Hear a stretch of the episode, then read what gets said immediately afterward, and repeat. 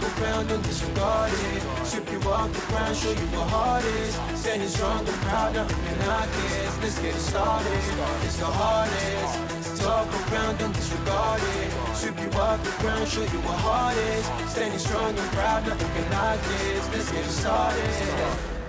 Yeah, yeah. Yeah, boots ready. We're about to go on a trip where we wrestle nobody settling or calling it quits. You're here for the grit, betcha this stuff is amazing. You're stumbling, welcome to the bump in the apron. Step into it, the hardest part of the ring. Here to bring fun, yeah. In this art, he is king. It's the best thing, making sure you don't tap out. Don't go soft with the hardest podcast out. And it's not just another one, it's clear. Off the rest, in this content, non contest. Take the nonsense off the steps. You know it's nothing but pure gems when it's coming off the chest. Get it? Now it's time to sit and relax. Get your mind blown away, ain't no skipping this track. Have you paying more attention? No listening gap. Get everything I ever wanted, no giving it back. Yeah. What's up, everybody? Hardest part of the ring. Back. Back with some vengeance. 2001. The final pay per view of 2001. Woo doggy. And finally, we are done with the invasion. Christ, man.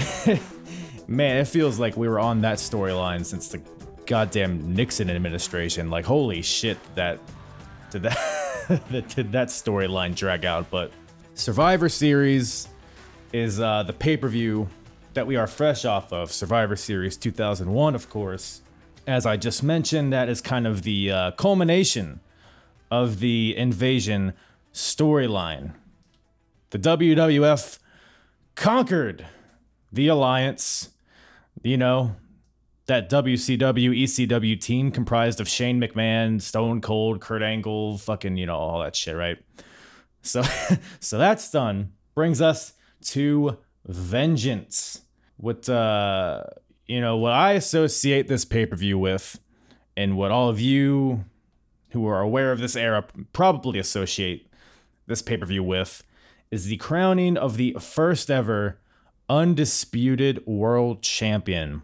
So coming out of Survivor Series, they of course have the WWF title, but they also have the world title that they have newly newly deemed the world title because it was previously the WCW championship, but now WCW is dead and buried. So now we have the world championship, not world heavyweight championship, world championship. So that is basically the main premise of this show.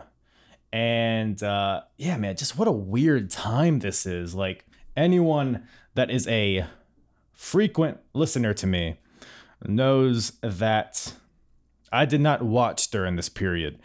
From basically Vengeance up through Royal Rumble 2003, I've never seen any of these pay per views. And uh, this is the beginning of this segment in time that I am not super familiar with, other than like the key plot points, right?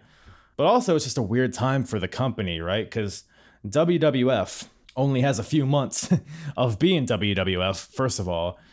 Um, but this is that weird period in between, you know, because he had Attitude Era, and then you know the Invasion Era, whatever you want to call it. If you want to put that in with the Attitude Era, that's whatever tickles your pickle, right? But December of 2001, I, I, I have a hard time calling this the Attitude Era, and it's definitely not the Ruthless Aggression Era because you know that hasn't you know that that famous Vince McMahon promo and all that that that hasn't happened yet. So it's this weird in between kind of period. It's almost like a lost era, even though a lots lots of major things happened, right? Because we're just a few weeks away from Triple H returning.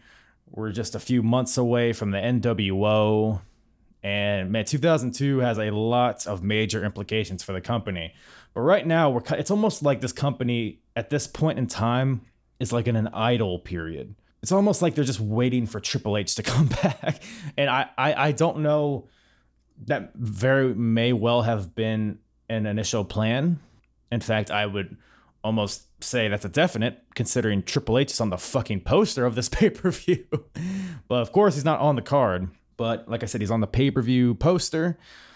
And another funny like element to this is all like the graphics, like the little chyrons that like show the the wrestlers' names and their entrances.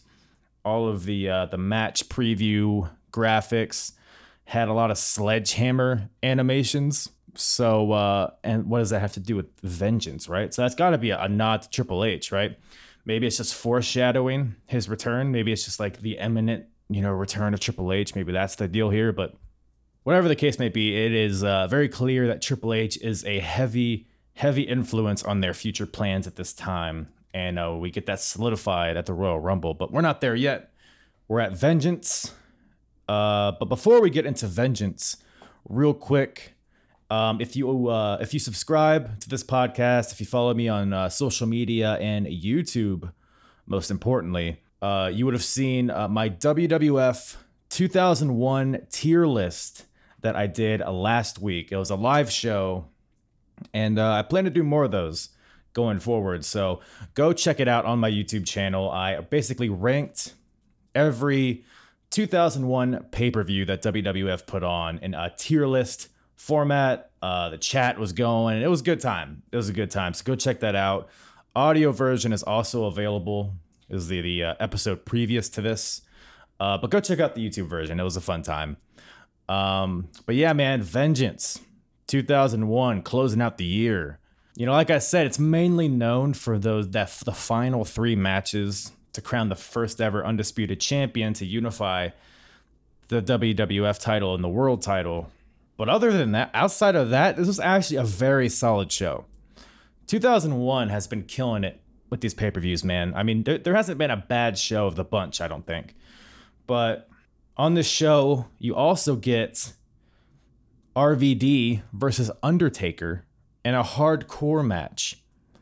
Not just that, you get RVD versus short hair Undertaker, uh, heel Undertaker. We'll get all we'll get into that in the podcast, but lots of great shit there. You get William Regal versus Edge, who are both like at their physical primes at this point. You have this really bizarre match with the Hardys facing each other, which is something that I completely I don't even I've never seen this before. And as a Hardy Boys mark, I was very uh I was befuddled watching it. Let's put it that way.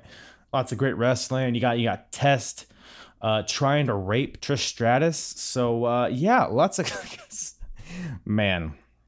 This show, I'll say this though, this show is kind of a rough watch in hindsight. Man, there is just boy howdy were women just objects at this at this time. Well, good God. And, and you know, going off that, guess who's back on commentary?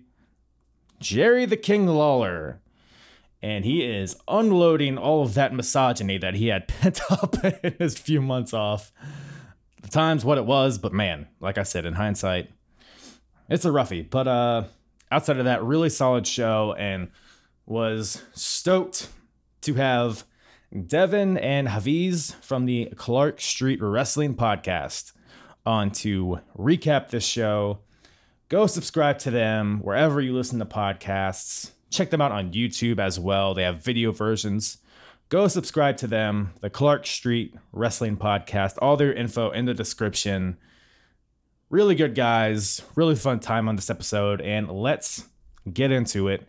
WWF Vengeance 2001 with myself and the Clark Street Wrestling Podcast. Um, uh, sorry if you guys are planning on watching Raw tonight. Sorry for cutting into a. Oh, whoa, man! Uh, you know, you're ruining my night because I'm missing Raw. I'm sure you guys have big plans. You got to watch Naomi lose to Eva Marie. You know. I'd rather I'd rather talk about vengeance than for sure. I am with That's you. 20 years ago. I'd rather talk about that. yeah. Oh, Glad we're on the same page. Um, but yeah, so both thank you guys once again, by the way, um, for making the time to do this. Uh, really appreciate it. Uh, so did you guys both get a chance to watch the show? Oh yeah, Yes, saw, yeah, yeah. saw the whole thing. Yep. Yeah, yep. so I rewatched it. I was like, wow, this was 20 years ago. Man, It's the Me Too dude. movement would have had their hands full with this. Oh man. Don't worry. We're gonna we're gonna get knee deep or head deep into this, man. Like yeah, yeah. because I guess so I'm guessing you guys are like kind of similar to my age. So my question, were you guys watching the product at this time live? Oh, I yeah. was. I was. Yeah, I actually watched it. I remember watching this pay per view scrambled. You know, because I didn't watch it. you Yeah. know, I didn't have like. I didn't buy the pay per view, but I watched it scrambled. You had still had audio, but trying to make pictures. I've, of I, I've done what many of that on. in my day too. Right, right. Yeah, yeah, yeah. Yeah, I don't even remember if uh, I saw it scrambled or if somehow I was able to see it, but I remember buying at the time the DVD for it afterwards, just because you know, Mm-hmm. with all of those stars there, I was like, man, I need to, I have to have this.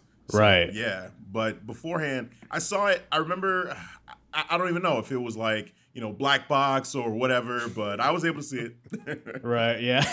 this is actually my first time watching it because there was like a brief period where I wasn't watching. So this is what, and I've seen like the main event and all that. I knew how all that played Yeah, out, but there was yeah, some yeah. stuff on this show. it's like, Rob Van Dam versus Undertaker. That happened. Like, I had, I had yeah, no I idea. was. I was like, oh yeah, that's right for the hardcore championship. I was like, wow. coveted, Yeah, coveted hardcore yeah. championship. So you guys were watching live. So this, this is my question actually, since I, I was not watching live. When you went into this, who did you guys suspect was going to walk out the undisputed champion? Ah. if you remember.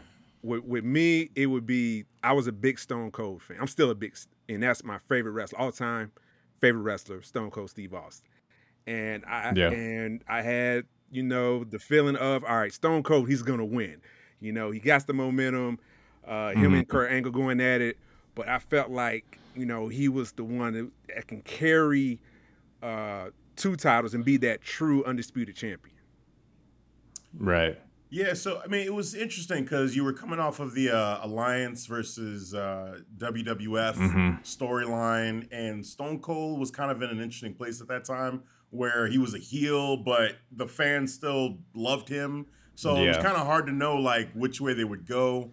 Um, then The Rock comes in the storyline, and he's you know just megastar too. So Mhm. you know, babyface, except for when he goes against Stone Cold. You know, usually it's Stone Cold whenever the two of them go against each other. Um, you know, and then Jericho had injured Triple H, and Kurt Angle had been a part of the whole you know alliance thing, and then he betrayed uh, Stone Cold and the alliance and Jump ship, and there was all this. You need like So- a whiteboard with strings. yeah, there was so going much on. going on at this time. So, to be honest with you, I'm not even sure who I thought was going to win this. It was just Yeah. one of those things where just being a fan of of you know all of these wrestlers at the time, because I remember just loving all of them, thinking like, oh, it's cool, like we get all of these stars, all these different characters in one big tournament, like you know King of the Ring tournaments back then, and any any any type of uh, Mhm. uh, setup where you can put like a, a bunch of the best wrestlers together. It was always like, oh, this is cool. Like, who's it gonna be? And you make your picks, but I, Yeah. I honestly can't tell you who I thought. I mean, I was a I was a big fan of The Rock, you know, and Stone Cold, but I probably would say The Rock is probably who I would have picked back then. Yeah. But it, it's tough, man. Just thinking of how all over the place the storylines were back then. For sure. And it's interesting. I bring that up because I don't think either of you guys mentioned Chris Jericho as far as like someone you suspected, which I think I'm, I'm almost like, is that why they went with him? Is because it was so unpredictable? Like he's like the fourth guy anybody would have s- suspected it, I think, if you were Yeah, watching was- live. Yeah, I, I I imagine. I imagine that's that's probably why they went with them. You know, just the shock value of it all. I mean, it, this whole pay per view was kind of funny because Triple H, you know, at that time was supposed to be making his return, and he's Yeah. on the cover. Yeah, he's on the poster. Vengeance. Yeah. Yeah, he's on the poster. Yeah. So there's this whole thing where what would it have been like had Triple H been ready to go at this time? Um, so yeah, I don't know. I just I feel like Jericho. So I, I listened to to Jericho's interview with uh, Stone Cold, and you know even Jericho found out last minute that it was going Right. to happen. You know, it Yeah. just kind of they just told him. He's like, oh really? Oh okay. And mm. he almost didn't believe it. You know when they told Yeah. him. So you know I, I don't know. I feel like this was probably around the the genesis of Vince McMahon kind of making these last minute decisions, you know, because now it's commonplace that oh Vince will change his mind like you know, Right. at- Yeah. in the middle in the morning before a Raw, like hey we're gonna change everything. So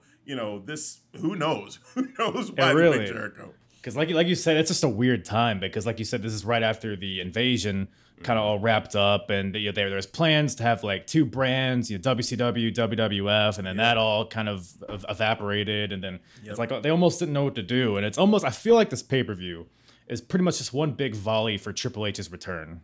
Like it's basically just setting it up for Triple H to come back and then spike Jericho into the which is and, and what happened. Yep. Um, but um, before we get into the show, you brought up Stone Cold and like the position he was in at this point. Yeah. And I'm watching because I watch all the Raws and Smackdowns too to kind of get ready for these pay per views too, just to kind of like, kind of like feel that what the atmosphere was at the time. And I guess my question is, do you guys think Stone Cold was stale at this point? Hmm. Because like you said, he was heel during the Yeah. alliance and all that stuff, and then pretty much right the Raw after that just all went out the window, and he was back to being Stone Cold babyface. He kick, kicks Vince McMahon's. I think he gives him a stunner on the Raw right after or something. But um, he's basically back to what he had been doing a few years previously, Yeah. like pretty much almost exactly. So I'm almost wondering, like, okay, is this like kind of like he's just reverting back to what we've already seen before? So maybe it's not as interesting. Yeah, I man, think- I mean that. Go ahead. That's that's. I'll let Devin take this one because that's his guy. So we'll see what he says. Yeah, yeah, he, he was my favorite. So you know, looking at looking at the pay per view, you know, 20 years ago, and and then looking at mm-hmm. it, you know, 20 years now, I over I overlooked a lot of shit on that pay per view. I was mm-hmm. like, and and that's a good question that you brought up. Was was he stale? I want to say he was right on the precipice of being stale. Like, Yeah. you know, after you know 2001, I think maybe two more years of Stone Cold right before he retired. But I want to say within that period, he was kind of slowing down and on his way, mm-hmm. you know, mentally checking out. Right. Yeah, because I just went through his whole heel run, and it was parts of it were better than I, I remember it being. Like it was very entertaining as a heel. Towards towards the end of the invasion, everything got really stupid and didn't make sense. But like he played the character very well, much better than I remember. So now it's almost like it's like he was having fun, but now he's just kind of like doing the same old shit. It's interesting. It's interesting to think about it because my memory of it, I didn't I didn't watch the Raws and Smackdowns leading up to it, but I remember back then actually really loving Stone Cold's character back then. Mm-hmm. Like I said, even though you know he was a heel, he just was so damn charismatic. Like every time he showed up on Yeah. screen, I was just like, oh, what's he? What crazy thing is he gonna do next? Like there was one moment where like Taz, you know, was just the the target of all of his anger all of a sudden. I think I don't know if I think Taz messed something up. He lost the I don't know whatever. what Taz. I don't know what who Taz pissed off at this point. It seemed like every other goddamn week he was like getting his belt ripped off and whipping him like in the middle of the ring. Yeah. It was like several times over the course of months. Like, Yes. why? Yes, I don't understand it. I don't get it. Still, I, I I wish you know someone would come out and say, "Hey, this is what was going on behind the scenes."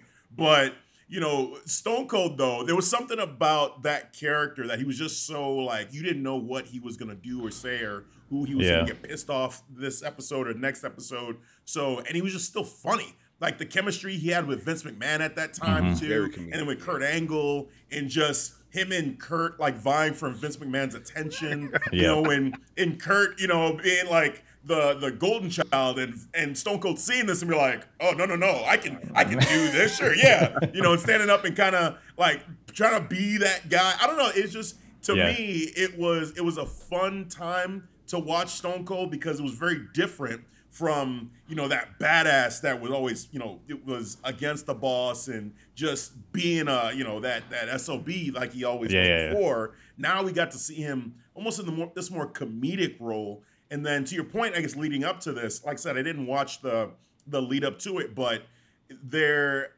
I guess you could say that maybe one of the reasons why they picked Jericho was to do something a little bit different because he was still WWF champion at this time. So maybe we're like, all right, let's let's switch it up a mm-hmm. little bit, you know, and then give Jericho the championship because we know we're having Triple H come back. We know I think it was X8 that was the next WrestleMania, so that led, eventually led up to Jericho and and uh, Triple H. Yep. So maybe they said, hey, let's go in a little bit different direction. Stone Cold, we got some other things with you, and maybe you know the NWO at because they had Scott Hall, you know, coming in with Nash and Hogan, um, and Yeah. that whole thing is that's all like a whole nother podcast probably to talk Right, about. whatever yes. is. that is. But, um, sure. Yeah, so stale. For me, my memory is that, that he was stale. for me, it was just kind of entertaining to see him in a different light. Yeah, yeah, I agreed. Maybe approaching stale, but at the end of the day, he's still mm-hmm.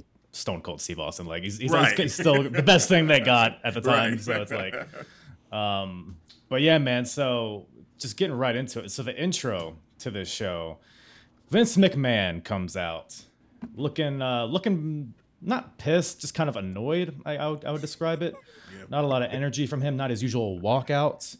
Um, and he comes. The reason he's upset is because the SmackDown previous to this, yeah. he got a stink face from Rikishi. Oh, and uh, if, if you missed it, don't worry, they'll recap it like 12 other times yeah. throughout this show. so it's like the whole thing. So Rikishi, so he's, this is the whole beginning of the Kiss My Ass Club. So I think uh, mm-hmm. Regal was the first one, and they tried to get Jr. I think no, Jr. did JR join did. it, the Undertaker. We'll touch on that when uh, during the Undertaker match, but um, then there's a, a point the SmackDown previous to this where uh, I forget what the setup is, but Vince McMahon basically has to kiss The Rock's ass. Um, but The Rock's like, "Oh no, your lips aren't aren't worth my ass," or whatever whatever he said, and then um, brings out Trish. Then he teases Vince like Vince gets the uh, kiss Trish's ass, uh, but stops him. Brings out Rikishi, is his cottage cheese ass, brings him on out there, and goes diving headfirst right into his ass, and then that's uh yeah so that's basically what he's the, the, whole it's like a 10 minute promo in the beginning where he's he's mad about that another funny note this is like the beginning of the what chants oh, so yes. because yeah. this is when yep. like stone cold started doing it so it, it's mm. funny seeing people because nowadays you hear it it's like okay it's this goddamn what chants again but back then i was like are they just saying what like how do i respond yeah. to this mm-hmm. so mm-hmm. even Vince McMahon was playing around with it too so yeah yeah, exactly. And then uh, he cuts this long-winded promo, and he ends it with "He who laughs last laughs loudest." So pretty much foreshadowing to the end of the show. Then, uh, which brings out Ric Flair, his 50-50 partner, I guess. So apparently, Flair purchased the stocks that Shane and Stephanie sold when they disbanded, something along those yep. lines. Yep. Um, he says, "Shut the hell up, Vince. These people want to see a pay per view, not you talk," which is accurate. Um, what do you guys remember about Ric Flair there? Because I don't really know a lot about Ric Flair in WWE pre Evolution. Mm. Um, I think they, they just wanted to find a way to bring him back, you know, in in the fold and on TV. And yeah. there wasn't really a plan at that time. It felt like, I mean, I, I remember from there was that documentary they did for uh, the Attitude Era, and before Evolution Ric Flair was lost. Like he didn't know, you know, he didn't have a direction and he didn't know yeah. who he was anymore. And Triple H kind of saw that and brought him into Evolution. So at that time, you know, watching him again, for me as a fan, watching it, I just remember being like, oh, that's a cool way to bring in Ric Flair. You know, right. instead of having him be, you know, fighting for the championship like they kept doing with a lot of the older guys in WCW. You know, here it's like, well, why don't you put him on even field in a way with Vince McMahon and say he's part owner, and you know they did that with a couple other people too. Um, yeah. I thought it was I thought it was funny. Um, I guess looking back at it now, I can I it, it feels like I don't know maybe there was an opportunity there to do something a little bit more with that because I don't really have a strong memory of Ric Flair as part owner. Like yeah. this probably is the most significant thing that happened. You know, with him being a part of the undisputed championship being uh, crowned to someone. But beyond that, you know, it just seemed like he was just kind of there. Yeah. Yeah, I feel yeah, the same. Agreed. Yeah, I feel the same. Like he, even though his character was a part owner, it felt like he was more uh, in the GM role. That's how I felt when I was watching mm-hmm. it at that time. So I, I, didn't feel any different. Like like to Hafeez's point, you know, that was cool that you get to see Ric Flair in that limelight, but uh, you know, I didn't I didn't think anything further than that. Like, oh, I'd like to see him in a in a championship match or just you know, mm-hmm. you know, get up with these younger guys or something like that. So yeah. Yeah, man, it's crazy in hindsight knowing that he would return to the ring and would wrestle for another what, like eight years or something like that. right, right. man, I mean, some of these guys, they just, you know, Rick. I think if he could, if they would let him, I think he would wrestle now.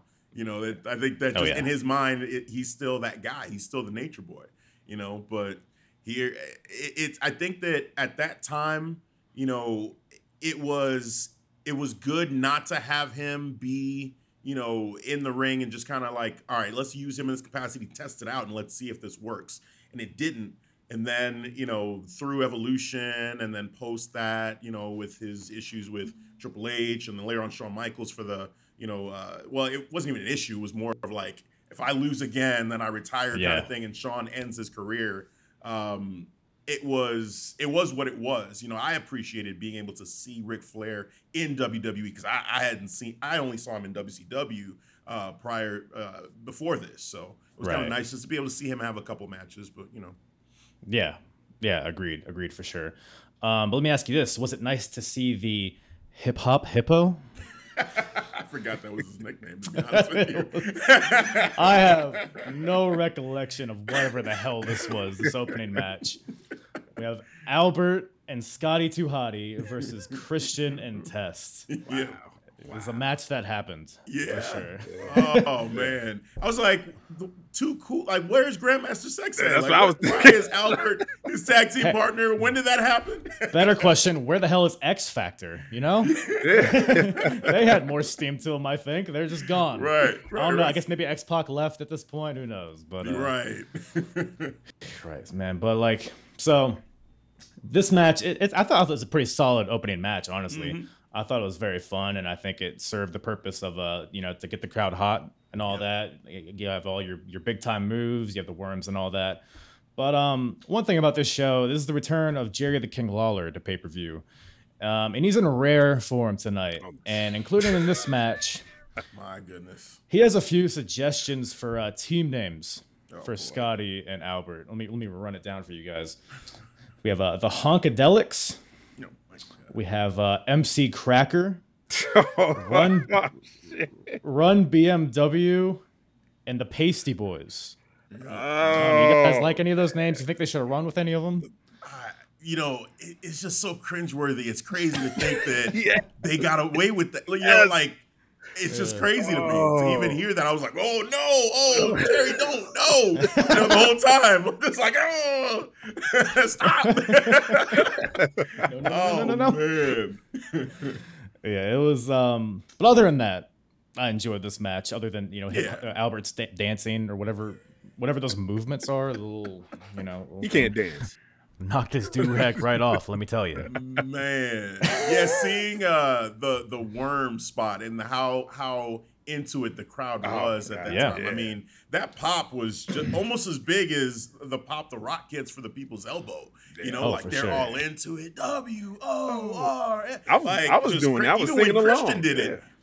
Yeah, they were they were into it. You know, so Yeah. just props to props to him. Just like you know, having such an over move that's just got the crowd Yeah. exactly where they needed to be for the rest of the show.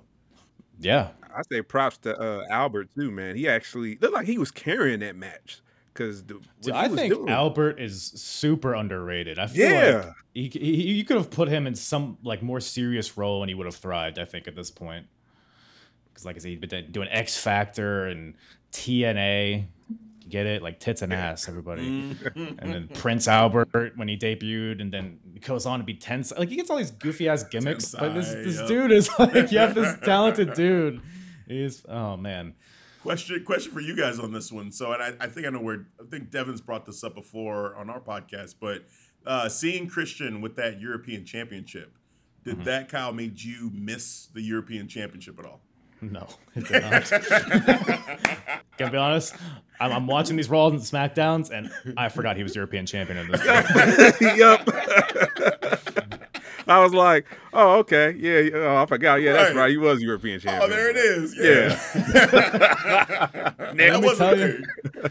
They, they have at this point half the titles that they had like a month previous because they had all the WCW titles, and then they unified. So they had like the United States title, they had the cruiserweight and the light heavyweight and Yeah. all that stuff. And man, but still, it's like they have too many somehow. Um, I think the last good European champion was D'Lo Brown. I was just about to mention. That's- that's like the last- Yeah. Yeah. Um, but uh, yeah, it's pretty much just two teams kind of thrown together. Although there is kind of the underlying story of at Survivor Series, Test was involved in the Immunity Battle Royal, as was Scotty 2 Hotty. But before the match, Test attacked Scotty to take a spot because I guess that's how it works. and then Test went to go win the battle royal, and so now he can't get fired for a year, and that's important because it comes up in a great segment later. Um, but uh, outside of that, yeah, so Scotty hits the worm on Test. Christian gets in there, tries to hit the unprettier onto Scotty, but Albert gets in there and Baldo bombs Christian damn near through the mat. Like it looked really good. Um, so the uh, hip hop hippos, I guess, whatever you want to call them, MC Cracker wins the match. um, yeah. Any other thoughts on this opener? that it was just a fun opener. Like that the crowd was was was hot for it. Like I said, man, I give props to the Prince Albert. Man, he he's the one that stuck out to me because I felt like he was the one that was really carrying this tag team match between the two teams. Yeah, kind of the beginning of the, of the Un-Americans as well. If you guys are familiar with them, Yeah, that's right. That's right. it's good shit. With, Such good shit. uh, Pal. Lance Storm, right? Was Lance Storm part of that? Yeah, Yeah, Lance Storm yeah. and someone from this next match, William Regal, I believe, was a part of it. Ah. 'Cause They couldn't be the Canadians, so they're going to be the Un-Americans. and it is uh, for the Intercontinental title. We have the champion Edge versus William Regal. Um, this match, I I don't know if I just had like higher expectations for it, Mm. but it's almost like there was like a gear that it didn't hit for me. No, Like, agreed. it, it was solid, but I feel like it, it was nothing special. because Edge got Yeah. dominated the entire match. I was felt gonna like. say William Yeah. Regal dominated that match. Yeah. William William Regal in, in this era is kind of a weird thing because he's like commissioner. He's playing like the comedic authority role, but then he turns heel, and now we got treat him seriously. And then now he, you know, he tries to get his job back by kissing Vince McMahon's ass, and I guess it works. But so now we're supposed to take him seriously again. He's kind of all over the place at this point, but um, looks good. I mean, like I said, the match was good. We got some good chain wrestling in the beginning. Got a fresh edge, uh, fresh babyface edge. Uh, there was one the spot that I, I did like where Edge is basically he's on his back near the ropes and he basically up kicks Regal over the top rope to the floor, and then Edge gets on the apron and tries to spear Regal from the apron but misses and hits the steps. Um, that was pretty much like the the main thing that happened in this match. This this allowed uh, Regal to kind of walk to the other side, pulled out his brass knucks. I guess he had like hidden under the, the stairs or something. Yeah. Um, this is power of the punch era Regal. And then, uh, so they get back in the ring, they jostle a little longer, and then uh, Regal gets frustrated, pulls out his uh, brass knucks from his trunks, and goes to hit Edge with it, but then gets hit with a spear out of nowhere. So Edge wins, retains the title, and uh, yeah, like I said, solid match. But maybe I just had too high of expectations for it. Yeah, what's interesting is um, back then I did not like William Regal at all. I, I didn't Yeah. like. Him. I thought he was boring. I thought that you know the character was like, eh, okay. Over the years, I've grown to have so much more respect for him. You know, mm-hmm. and I don't know if it comes with age or whatnot, but I just have such a higher appreciation of him now. And then watching this now, 20 years later, I'm like, man, Yeah. this dude was good. Like I, I didn't, I didn't get it. You know what I'm saying? I didn't understand. Right. like just the the sophistication and the way that he wrestles and just the mm-hmm. technical prowess that he had. I mean, there were other wrestlers that were technical that I loved at that time too, but for some reason it just didn't click with me with William Regal at that time. Yeah. But now, I don't know, I just feel like I just have a greater appreciation for that for that style and for him in sp- specifically. That when I look back, I'm like, man, there were a lot of little things that he would do, like even Yeah. just the like you said with the with the brass knucks, you know, and uh, I think this is probably one of the times where I thought commentary was was kind of good with uh, Jerry the King Lawler because he would do a lot, you know, that heel commentary thing of what do you mean uses the brass knucks? Like, no, I, I don't know what you're talking about, you know, and it's just one of those fun things that you know. It, it just just gets you laughing and giggling about oh my god like really you didn't see yeah. that you don't see what he's doing so it's it's just it was it was fun commentary for him helps build that heel character for him um, and was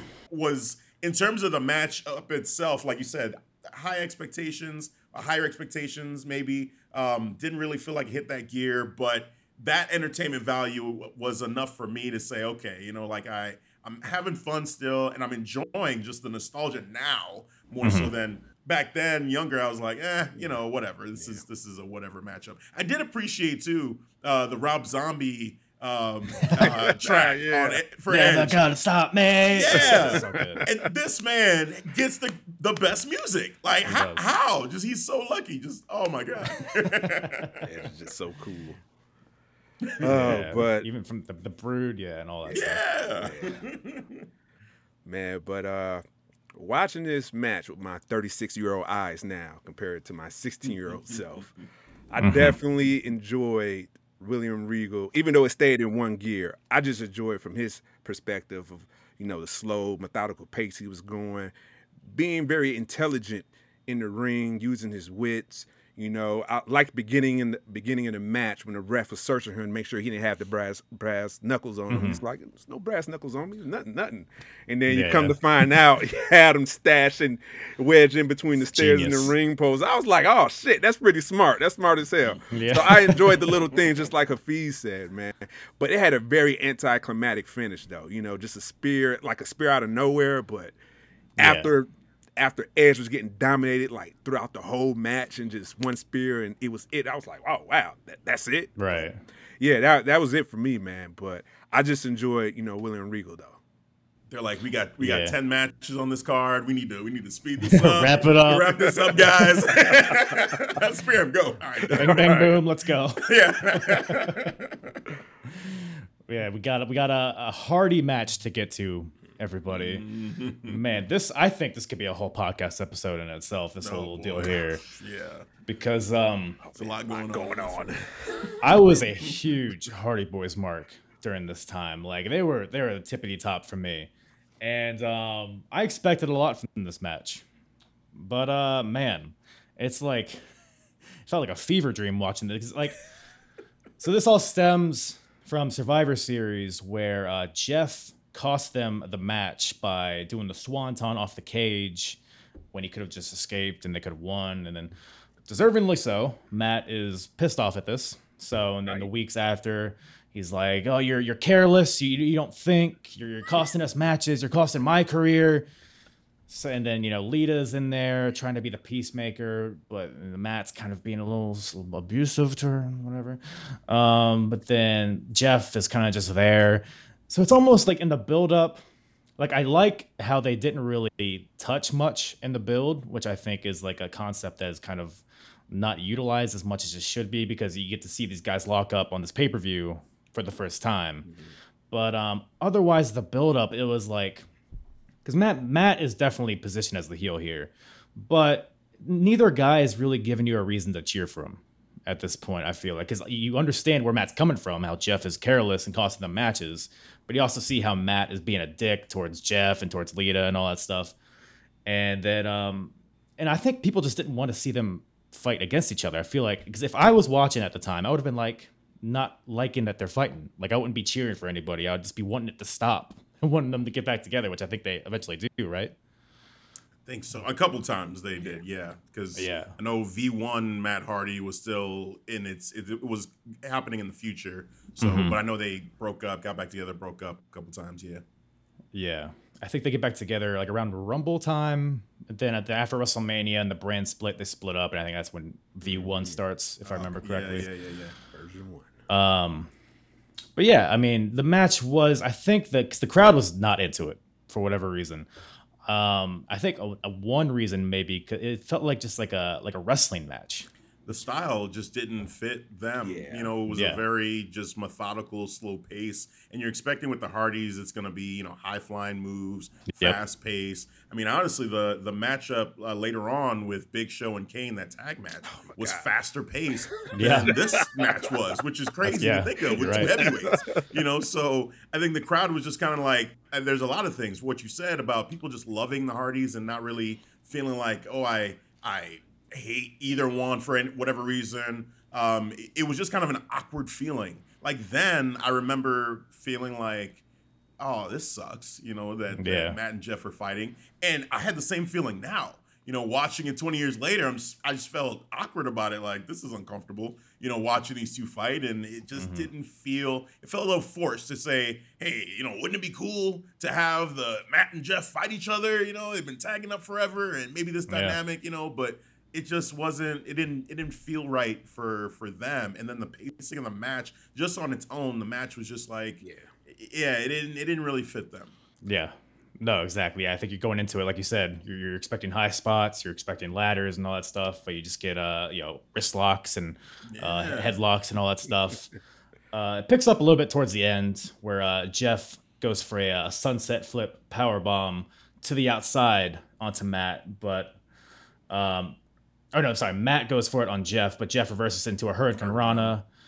Um, to get back in the ring, Jeff tries to do his little front flip into the ring, but jams his knee up, which plays into the story of it, how his carelessness kind of costing him success, which I did like that that how they played that up in this match. Um, Jeff, i will say this about Jeff though, there's not a lot of people that are better sellers than Jeff Hardy. Mm-hmm. I don't think. True. Yes. Yes. Like I said, he you know, jammed his leg up, so he can't. You know, he went for a planche on the outside, but he couldn't do it because Later of his leg. On, yep. Mm-hmm. Um, he just kind of hobbled over for like a weak baseball slide, which all made sense, you know, based on what happened. Um, and throughout this match, Matt reinforces that he's the heel by uh, trying to cheat, trying to hold the ropes during pins, tying up Jeff in the ropes, holding submissions uh, for a full five count, and Lita's getting upset at him, and then he's getting upset at Lita. Um, that's another thing about this match that I think kind of made it awkward is that the crowd was pretty much just chanting for Lita.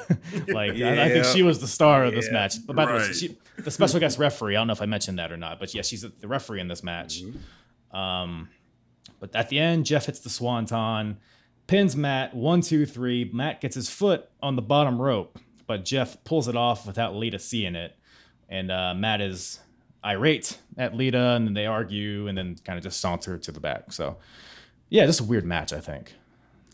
Yeah, I I remember because I was heavily heavily into tag teams back then, and yeah, the Hardy Boys was one of my favorite tag teams. And just seeing this, it sucked. I didn't like it, and then it fast and then you know fast forward to you know now 20 years now, I still didn't like it. You know, uh, I the little the little things that I did like in this match was just from Matt. You know, little care, little small character. You know. Uh, mm-hmm issues he had with Lita or his brother, all that leading up in, the, in little promos. That was crazy. I forgot that they got into him and Jeff and they actually pushed Lita to the floor, yeah. uh, to yeah. the ground. I was like, holy shit, that's that's kind of wild. So I was like, man, I completely forgot about that. But uh, man, this this match to this day still sucks for me. I didn't like yeah. it. Didn't like it. Uh, like you said, the two styles didn't really click. But Matt, I felt like Matt was trying to force his brother to wrestle, like grounded. Mm-hmm. So I guess I think that's why it didn't work. Right. Yeah, I guess that makes sense. But yeah, it's just like it's almost like they're it's because it's weird to say that brothers don't have chemistry, but it's almost like there's too much pressure on them. Like they they mm-hmm. knew they expected everybody to expect them to have chemistry. So I think it just maybe it was too much for them at this point in their careers. Yeah, I think the I the WrestleMania match several years later, I think, was a lot better. I guess what people were expecting with this one. Right, right, yeah. That it's funny you say the the chemistry because that that is exactly what I was thinking about when I was watching this match. Like it's weird that they seem like they just don't know how to work with each other in in a matchup against each other. Like it just felt like things were off a little bit. The the pacing was off. Um, you know, still, I mean, they're they're both charismatic as hell, especially Jeff. Mm-hmm. You know, you, like you said, the selling, you know, with Jeff was great. It's just, I don't know, it just felt a little bit off. But credit to Matt, you know, overall for sticking with it, you know, playing into this heel character. It's funny the logic behind, you know, why he was upset made total sense to me, you know, watching right. it now. I don't remember how I felt about it then. I don't think I was even paying attention to that. I was just mad that they were fighting yeah, each yeah. other. But watching it again, it's like, yeah, you know, it, it makes sense that Jeff would take that risk um, to hit that swanton. And then Matt would be like, no, just climb out the cage and we win. And mm-hmm. then, you know, this whole thing, I'm like, yeah, Matt, I, I, I totally get it. Like, he's not even really a heel to me from that standpoint. It's it's more of how he's you know treating Lita and you know berating both of them and yeah. you know saying, "Hey, if you love me, you'll be on my side no matter what." Like, whoa, calm down. Like, just, so you know, just I feel like there were some story elements that kind of made it somewhat interesting looking back at it now. Um, mm. But it, it just overall, yeah, it just kind of fell flat. And to your point, you know, later on as they you know, got to work with each other a little bit more in a different dynamic against each other, it made mm-hmm. for for better matches to come. Yeah, yeah, and both these guys are, are new to the singles game relatively at this point, which is crazy because you know Jeff would go on to have that classic match with the Undertaker like a few months after this, I think, and then like we said, Matt has the whole V one thing, which is Yeah. arguably the best thing he ever did in his career. I love V1 Matt Hardy. so good, dude, so good. But um, I'll tell you what was not good. It's this next segment here. So Trish Stratus is walking backstage. She uh she knocks on the Rock's locker room, and he walks. She walks in. Uh, tells him that uh, she loved how he shoved Vince's face into Rikishi's ass on SmackDown and all that stuff. And I'm the whole time thinking is like, Trish, don't you have a match you should be like preparing for? Like, why are you lollygagging backstage talking to the Rock? right. Um, but then uh, they they kind of go back and forth with their dialogue, whatever they say. Um, but then ultimately, Rock says that Trish is going to smell what he's cooking, and then he uh, pulls his pants up. You know, Gyrating. it's like, yeah, so I guess she's gonna she's gonna smell his penis. Is that is that what we're is that what we're doing? What are we doing here? 2001 was a wild Yeah, time. Man. I'm t- it's wild. It's wild to think about what they were doing back then and looking at. There's no way. There's no way you could do. What's funny about this too is that that segment was probably one of the least worst things that would happen involving you know women on this on this show. And that uh, in itself is like oh my god wow. But later on the things we would see i, I just i felt like i just continued to cringe more and more and more as the show went on Yes. when it came to the female competitors when it came to you know Stacy Keibler and then we'll we'll talk about Trish again during her match um but yeah just it, it, it blows my mind to think about it you know It was think- cringe, cringe for sure. yeah Uh, yeah, but hey, at least no women got like got their skirts pulled down and spanked in the middle of. Oh shit, never mind. Uh, so this next match, we have the WWF World Tag Team titles on the line. We have uh, Kane and Big Show versus the Dudley Boys, with the Duchess of Dudleyville, Stacy Keibler, accompanying them. Um, yeah, weird. Just you know, Kane and Big Show were just thrown together. It was a weird period in Big Show's career too. He, he was kind of directionless at this point. So was Kane too. Kane always felt like the second to Undertaker, but now the Undertaker's heel, which we'll get to later, it's almost like he kind of separated from that a little bit. Um, so, but like you like, like you guys mentioned earlier, this match was better. It was better than I expected it to be. It was a higher pace than the Hardy match that we saw before this. Somehow, don't um, it. don't. uh, the beginning, we see Kane and Big Show dominate, obviously because they're giants. Uh, both Dudleys get knocked to the outside. Kane hits a clothesline from the top rope to the outside. Man, this spry young Kane this is a sight to see. It's nice to see Kane 20 years earlier. Yeah, man, that, that dude can move. Oh man, old uh, old Mayor Glenn. It's just man but uh so so this this prompts stacy keibler to get into the ring she's upset for some reason uh but big show walks up behind her pulls her skirt down bends her over his knee and spanks her crowd loves it they loved it. They love it Yeah. I, um yeah any any further analysis on that spot no, I mean, I, you just- said it, and it, yeah. it happened, and it'll never happen again. But you know, Never. I, I just I'm surprised that- Peacock to think allowed of- this. well, that's another thing too. I thought that that Peacock there were going to be some things that they were censoring, you know, because it didn't go with their, you know, uh, whatever theme or whatever. And yeah, just I was I was shocked. I was like, whoa, that happened! Oh my god, you know. Yeah. And then just the reactions and yeah, the King, forget it. Like he's just going to run with that, like Oof. no other. Oh, so yeah, man, it's just it's just wild to to see that and yeah, it just it was just nonstop. It was just nonstop at that time, and it's just we're in a totally different yeah different world now. Boy, Yeah, it was like it was like Attitude Era like residue because it's like kind of it's like this weird period in the early 2000s where it's still like very risque in a lot of ways, but it's like poorly done a lot of times. um, but the match continues on. The Dudleys hit the Wassup headbutt to uh, Kane, uh, so they get the momentum a little bit. But ultimately, Kane goes for a top rope clothesline on the D-Von. But D-Von moves out of the way, and Kane accidentally hits Big Show, causing friction between them. So how are these guys going to get along?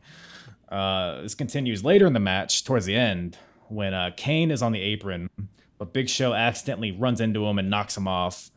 This allows the Dudleys to take advantage. D-Von hangs up Big Show on the top rope by his throat. And then I, I kind of like the finish. So they basically take off a turnbuckle pad, exposing the steel. And they hit, I guess they were, it's implied that it's a 3D, but it was really like a double flapjack. Yeah, yeah. Face first into the exposed steel and pins Big Show. So the Dudleys win and retain the titles. And uh, ultimately, it didn't really matter in the grand scheme of things this match um, other than just giving the Dudleys another win, solidifying their title reign. Um, but for what it was, I enjoyed it. I think it was a good match. Like they had good chemistry between yeah. the two tag teams.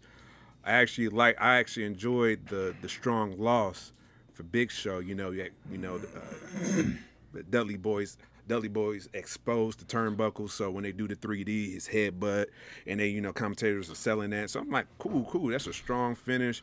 But man, mm-hmm. I forgot how in sync at times Big Show and Kane were, man. I was like, wow, these yeah. guys move very well. Especially Kane, he's on the top rope diving. I'm like, holy shit. Kane, yeah. I forgot you, man, man, your young self. You was just right. jumping all over, you know, doing 50 yard dashes, all that good stuff, man. But it was it was a fun match. Besides, you know, the Stacy Keibler, you know, probably my 16 year old self didn't mind. Uh, that's the, one of the things I overlooked. But now I'm 36, wiser, calmer. I'm like, oh shit, this is this is kind of effed up right now. You know? it's pretty un- unnecessary. Right, unnecessary. Like if I wanted to watch this with my daughter, I'd be like, uh, you know what? Let's fast forward through this part. right. yeah. Skip a couple of scenes. This, this, ain't for you. Yeah. But yeah, so that it was you know quick match, whatever. But it's crazy. We say you know that's whatever match, but we have like four Hall of Famers in here, five if you count Stacy, arguably, and then you have like yeah. Matt and Jen. Like this, this whole show is loaded. It's star studded. Oh my goodness, yeah. From a Hall of Fame standpoint, this is ridiculous when you look at this on paper. Like, good yeah. lord, insane. But uh including this next match, which is probably my personal match of the night. Uh, funny enough, it's for the hardcore title. We have the champion Rob Van Dam versus The Undertaker. Not just Undertaker, short hair Undertaker. Um, newly heel, just uh, a whole new look to him. You know, we, have had you know the whole a run. He, he was on the team WWF with in the whole invasion, kind of like understated throughout that whole storyline. I mean, he had they had the match with KroniK. I don't know if you guys remember that at oh all. my god! It's just stuff like that. But now he's got something I think he can like sink his teeth into this whole new character. Um, I should mention he turned heel because uh, I think I, I briefly mentioned it earlier where uh, Vince McMahon was trying to get JR to join the Kiss My Ass Club. JR didn't want to do it, which, you know, Undertaker comes out. He's like, uh, JR, do you think that makes you better than me? Something along those lines. And then, you know, Taker beats up JR and turns heel. But crowd doesn't really want to boo Taker at this point. I'm thinking. I don't know if that's what you guys kind of got from this. I'm thinking that too. Yeah, yeah Taker's one of those guys that you know. Yeah. It's, just, it's, it's kind of like Stone Cold. You, you, yeah, you can try to make them heal, but there, it's, it's parts we love them so much, and parts they're just so damn charismatic that they make yeah. a heel character cool. You know, mm-hmm. like the American badass character is just like, oh, okay, you know, cool, and then you know him just even during this matchup some of his facial expressions and things he was saying in the crowd mm-hmm. you know people chanting rvd he's like yeah rvd's getting his ass kicked yeah. like, right back yeah. to him i'm like oh this is great man yeah, yeah. This is... he seemed like he was having fun out oh, there he was yeah. he was. on the time of his life yeah like i don't even think he did his heel run last that long i'm trying to remember it, it went to at least WrestleMania because I know when he, he faced Ric Flair and he was, was when he was like beating the hell out of his son in the bathroom or some weird yeah, shit. Yeah, yeah. But then they had like the whole match with Jeff Hardy. But I know by like when Brock Lesnar comes around, they have their whole feud, and then he's a babyface there. But yeah, it was, it was kind of a weird uh, heel period for Undertaker, but I, I loved it. Um, because like I said, he, he, you could tell he's enjoying what he's doing, and that translates to the viewer. Coming down to Limp Bizkit music. You know, that's like the most fake Oh, music ever. man. Keep rolling, rolling, rolling. You supposed to boo this man? Loved it. No. Loved it. yeah, that's the thing too. And I think they eventually change it. I don't know when they change it, but it's like you know what, Limp Bizkit. You can't boo Limp Bizkit. I think it's what they thought. But then it was uh, what Kid Rock, American Badass. you yeah, know, yeah. I don't even remember which one came from, but both of those songs for him too. It's just like Mhm. this is just still cool. He's cool whatever whatever he does. Yeah, exactly. um, so they fight in the, a lot. Pretty much all this match occurs outside of the ring. It's a hardcore match, of course. Uh, they immediately get to the crowd.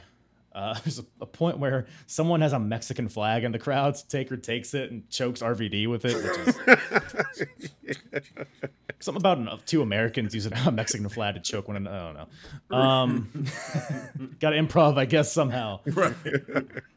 they fight all through the crowd. Uh, they get like towards like the corner, like kind of by the entranceway. RVD does a crazy crossbody off of the little like uh, I don't know what you call it entranceway. It's like a, from a ten foot crossbody onto Taker. Uh, gets a two counts, and then you know this is the point where Taker's like jaw jacking with the crowd and all that stuff. Um, they get to the stage eventually where there's like a lot of like crazy spots, especially for the time. You have like Taker going for the last ride on the stage, but RVD grabs the little trusses and climbs up it. You know, jumps on the Taker. You see a, uh, a Rolling Thunder on the stage, a Van Di- Van Terminator, Terminator. on the stage. Yep. Um, and then the finish was great. I thought so. Yeah, basically, Taker goes for a tombstone onto RVD, but RVD gets out of it, takes a steel chair that Taker had gotten previously. He takes it to the chair, throws it at Taker, and uh, RVD goes for the Van Terminator, but misses. Looks smooth as hell. This whole like kind of interaction here.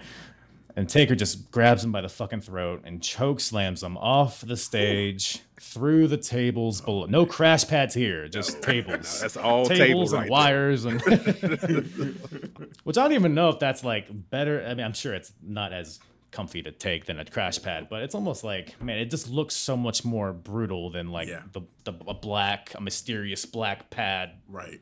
you know, going through it. But uh, off that gets the win um, for Taker. Undertaker is your new hardcore champion. What a time, man! I don't know how long this title even lasts after this, but uh, it's something. I don't I don't remember. I just I just love though Undertaker the look on Undertaker's face when he choke slammed RVD. he just had this like oh, oh Shit. oh oh and then he goes down there like slowly gets down Yeah. there. Referee counts to three and he's still like oh Oh, like, I'm like, what is what is going on in your mind right now? Like, what are you thinking about that's Yeah. making you have this facial expression? And then he's, but it then it starts to go into this like heelish, like evil laugh, like, yeah. I did it. I'm like, Taker, you're like you said, he was having a good time. He was enjoying himself throughout Mm-hmm. the matchup and just, I think, doing something different than he had done in in, in years and years with the Dead Man uh, gimmick. You with this, it was like, all right, you know, I get to I get to try and experiment and play around with things and. Yeah, man, I, I loved it. Your your point about match of the night. I mean, I wasn't even thinking about like which one was match of the night, but I think I enjoyed this one as much as one other part of this show. But Mhm. this this right here was just it was gold. It was gold. Yeah.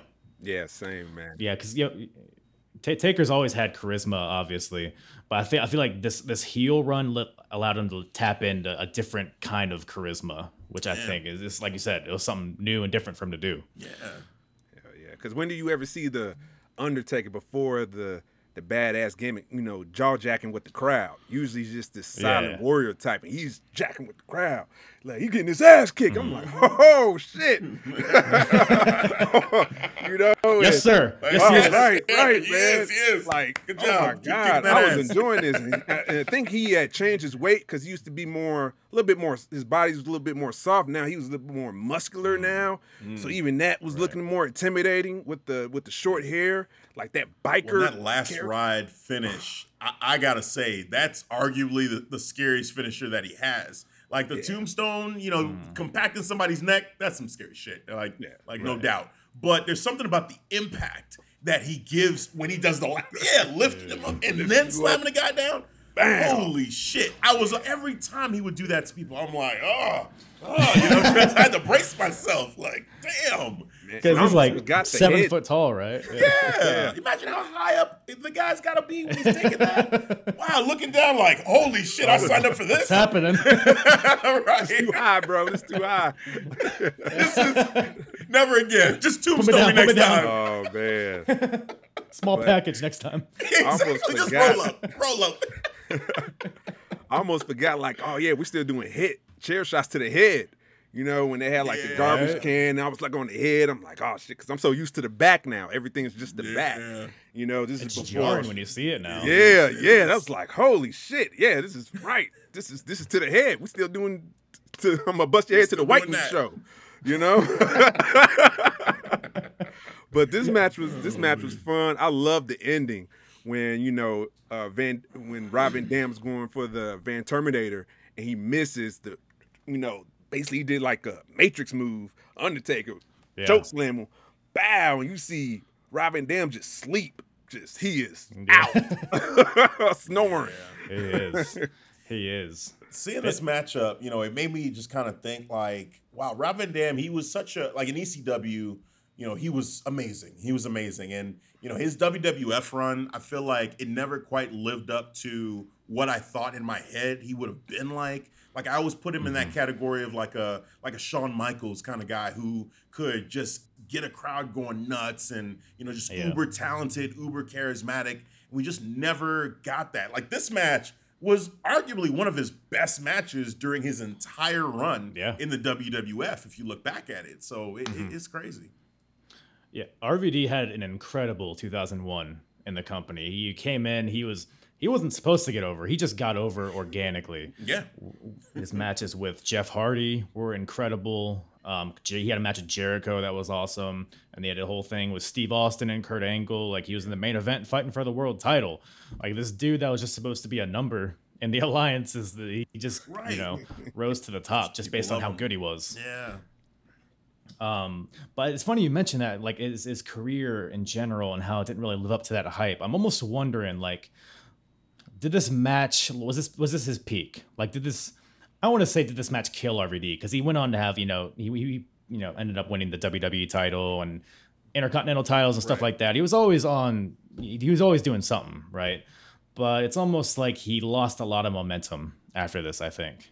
Yeah, he so he lost a lot of momentum after this, and there was there was that, that opportunity with that one night stand pay per view where mm-hmm. he beat what John Cena John for Cena, the yeah. championship to become champion, and I just remember thinking, oh my god, they're finally doing this. They're finally gonna give RVD that run, and then mm-hmm. it just didn't happen. And then after that, I feel like yeah, it just he just kind of became one of mm-hmm. one of the guys again. So yeah. Yeah, because I know towards the end of 2002, once the brand extension happens, he's on Raw, and I think it's like No Mercy 02, where he faces Triple H for the world title, and then he's involved in that first elimination chamber for the world title. But then after that, he mm-hmm. kind of sinks back into like the Intercontinental, facing like Christians and Shelton Benjamins and stuff like that. But he almost kind of like falls into the WWE formula, Yeah. kind of sort of. Because at this point, he's doing all this wildest shit, right?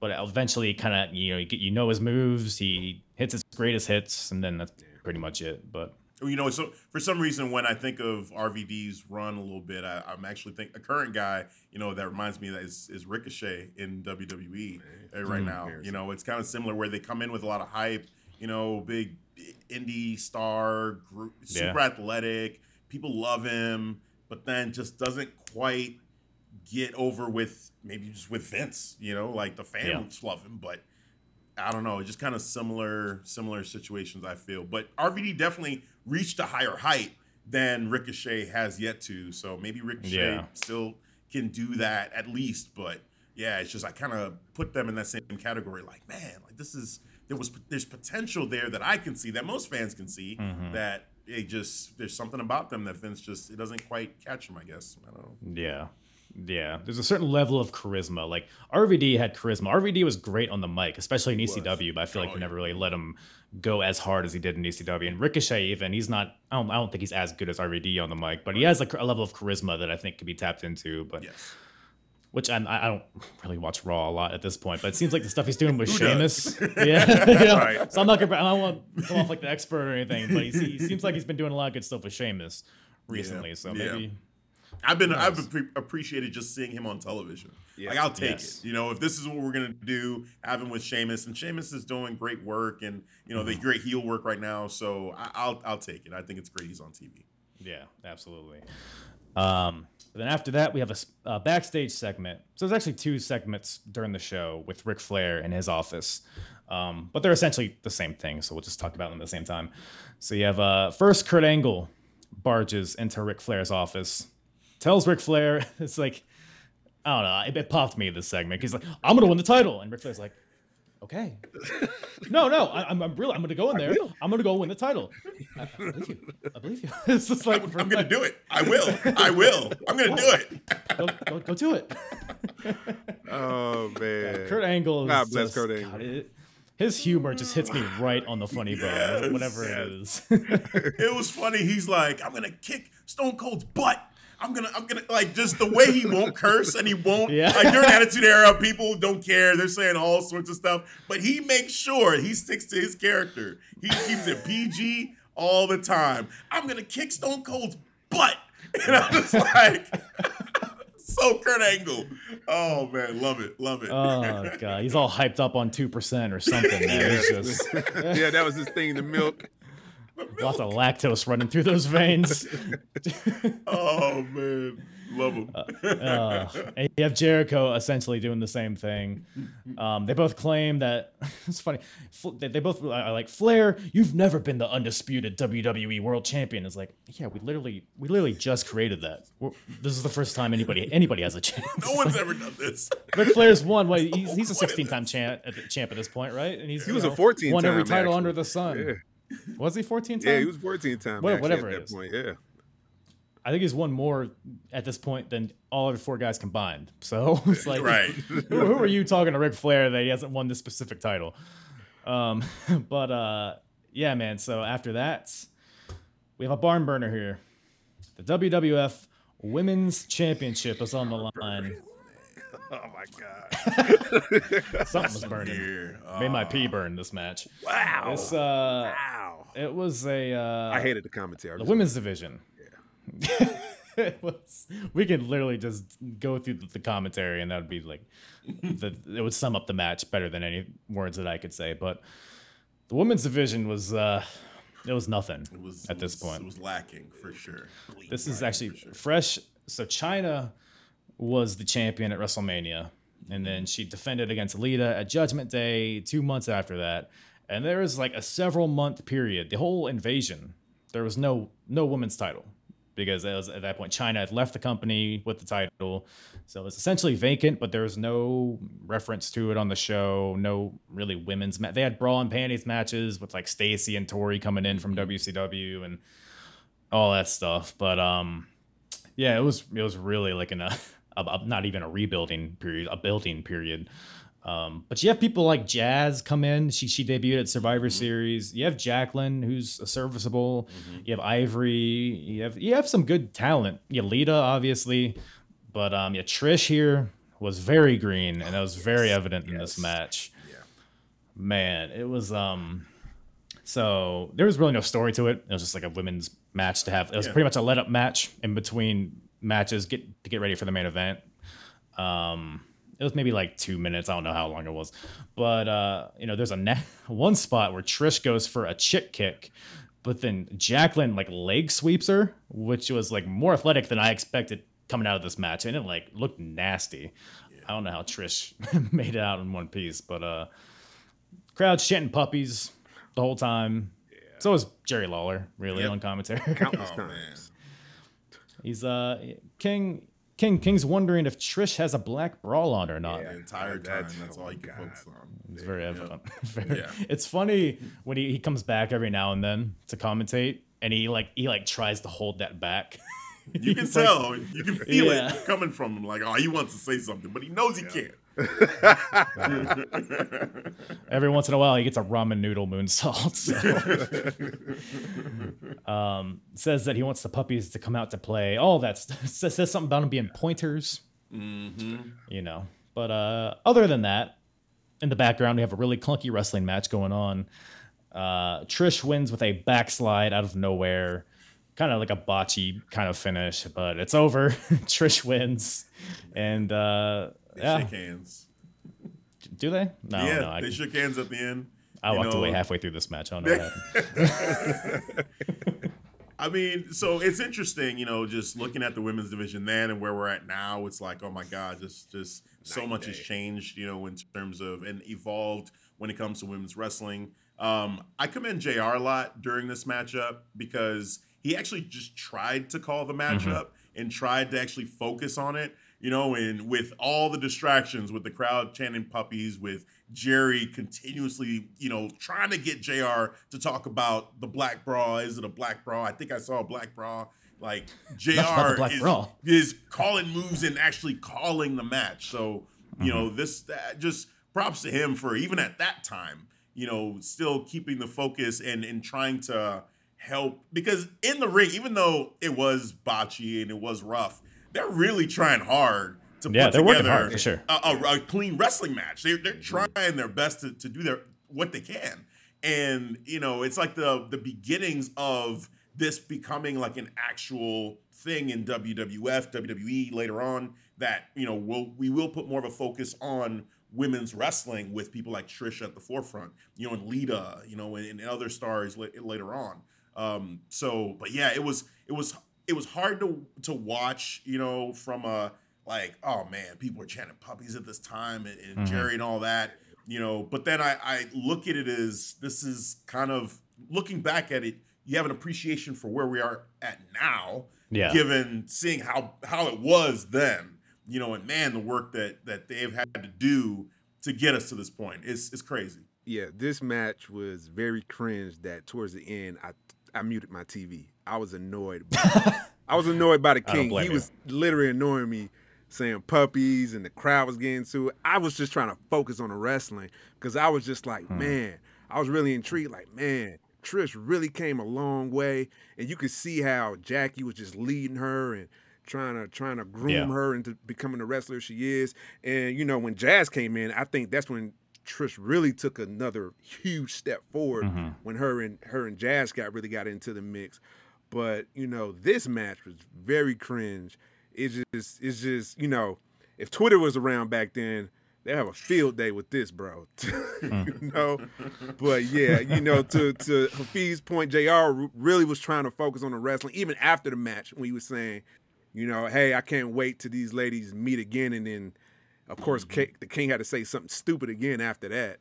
But you know, Of course. Here's what it is now in this time. Yeah. With that time. Yeah, it's it's crazy because this past weekend I just randomly watched WrestleMania 19, and there was a triple threat on that show. It was Trish versus Jazz versus Victoria, and I don't really remember a lot about the match, so I was watching it and I was like, "It's a pretty damn good match." Like it was like night and day from Yeah. what this match was. It was like a really cohesive. Like it felt like something you would see today. Really, so it was like it was like a, roughly a year after this. Yeah. So she definitely made strides in a quick period of time. I think. I was gonna bring up Victoria that because Victoria and Trish too, they had some great uh, feuds and rivalries. Uh, There's a hardcore match that they had too, Yeah. where it was just brutal and brutal. like they they went at it. I feel like the crowd too, even at that time, was like noticing, like, hey, whoa, there's something happening here. This is kind of crazy. So yeah, just props, props to props to them for you know being able to see this again. Just gives gives me that appreciation for where they are now. Yeah, for sure.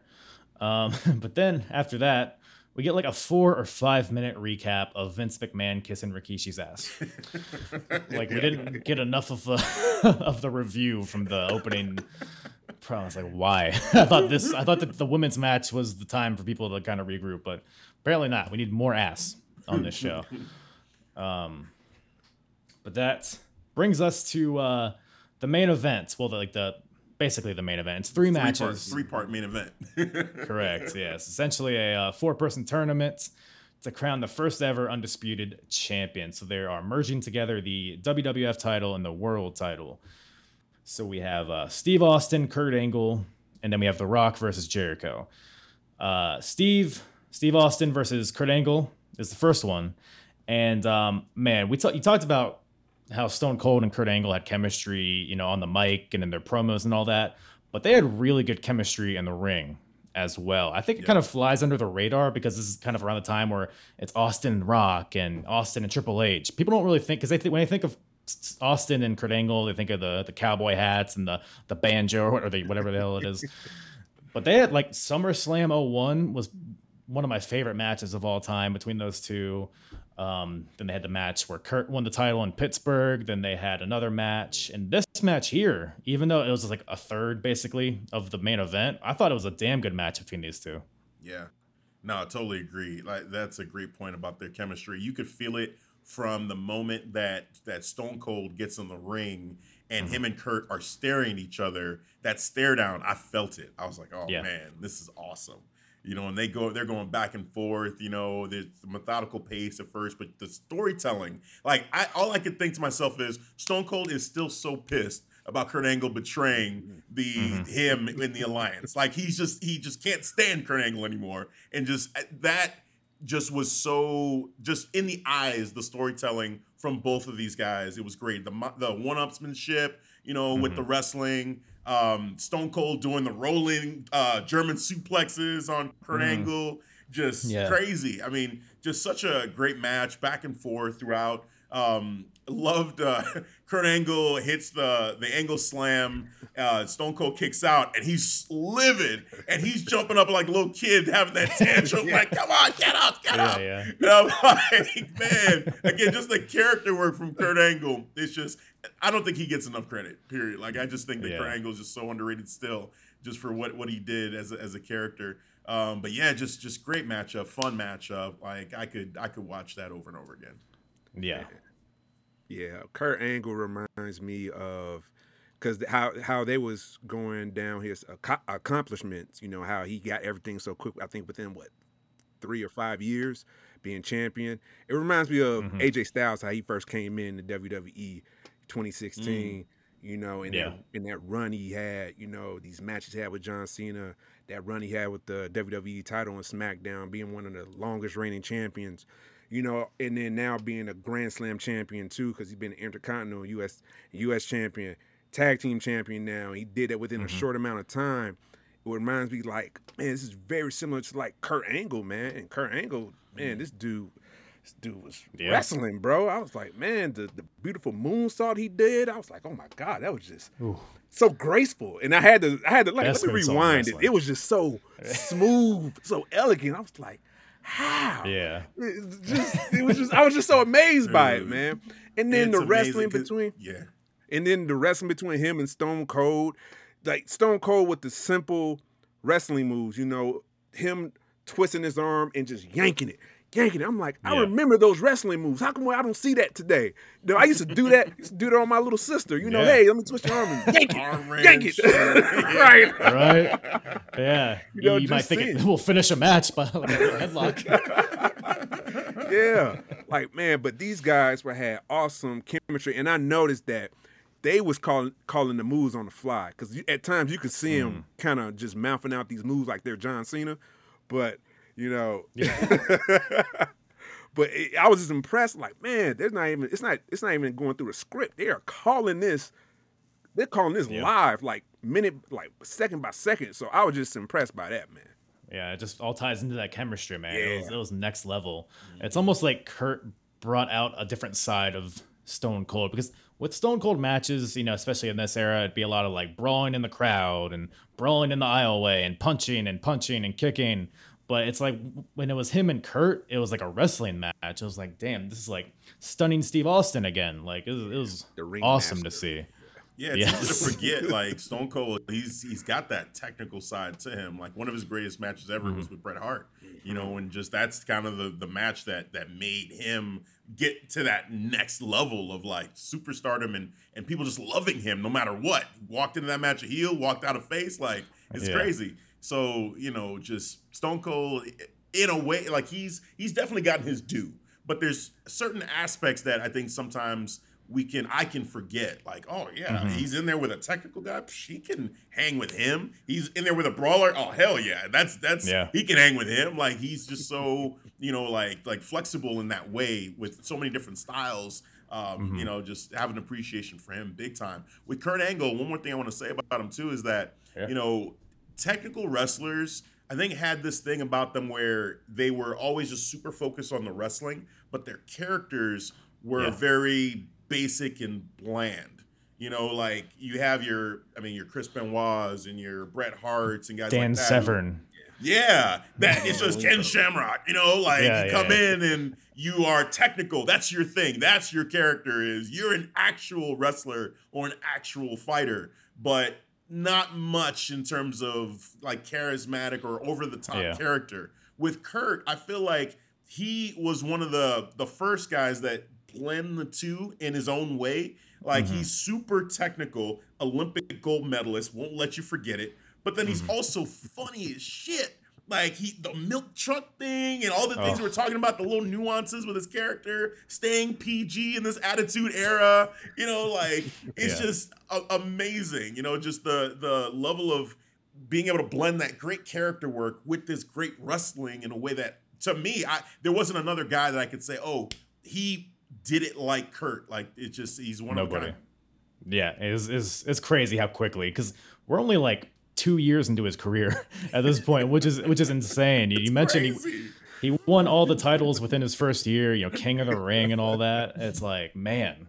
And he he not even at his peak really physically, Yeah. which is insane. This man had a great matchup with Shane McMahon.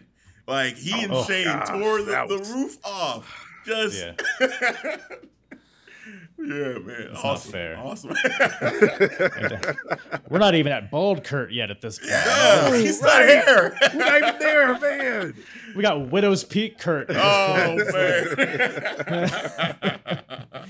Can't be perfect, I guess. But, uh, Right.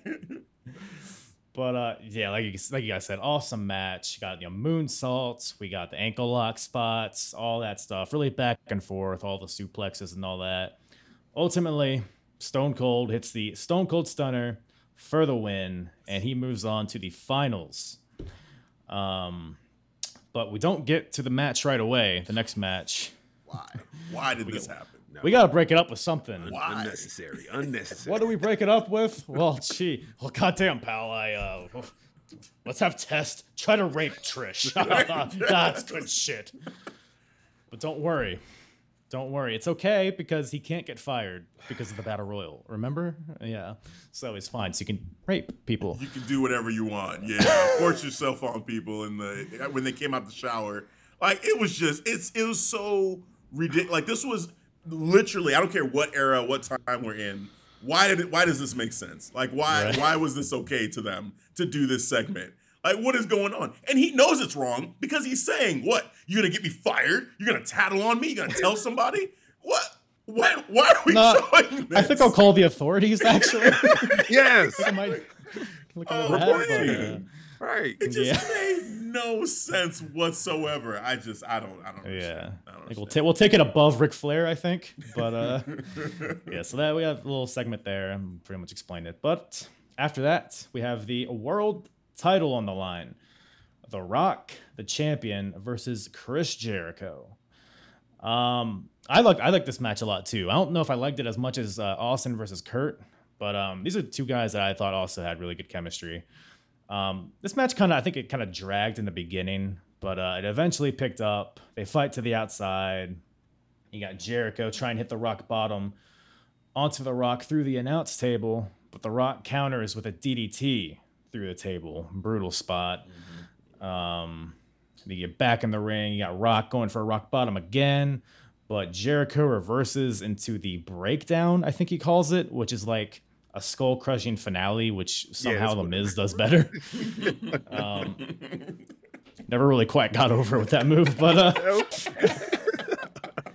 it's it's like the other guy didn't know to fall. He would like it's like it's like if you tried to do a skull crushing finale like in a shoot. Like if you're just in a street fight, You fight, try to what it always actually do like. it to someone. Like, what, are you, like, what are you trying Like, to do? what are you doing?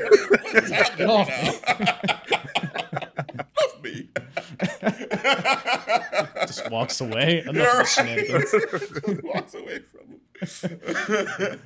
Oh man, but uh, so the Rock, you know, they're going back and forth, but then the shenanigans start, and uh, Vince McMahon comes out, distracts the ref as uh, so Rock, Rock hits the rock bottom on Jericho in the ring. Rock is going for a pin, but Vince distracts the ref. Uh, the Rock is pretty peeved at this, so he gets out and punches Vince, knocks him off the apron, hits the spine buster on Jericho, hits the people's elbow, but uh, Vince is back up. He's back on the apron. So Rock just throws him in the ring, pulls him in the ring. Um, he's distracted with Vince, which allows Jericho to capitalize and hits a low blow onto the Rock, followed by a rock bottom because this breakdown shit ain't working. So I'm gonna take your move. Thanks. I'm using yours. and uh, that gives Jericho the win here with The Rock's own move. Uh, yeah, lots of tomfoolery here, but uh, it was it's pretty entertaining for what it was. I was shocked that he beat him with the rock bottom because usually Yeah. that doesn't happen. Like if if you use someone else's move, you might get a two count, but rarely do you see someone actually follow through Yeah. and get a win, and not to mention winning a championship that way. So Yeah. I wonder if there was maybe a you know a, a, a, a they went a detour. There was some, supposed to be another finish, and maybe they say, you know what, just just do the rock bottom, and we'll just do that because it was odd seeing Rock lose that way. Um, but overall, entertaining matchup. I had fun with it. Um, it's funny because this matchup was longer than the Austin Kurt Angle matchup, but I thought it was shorter watching it.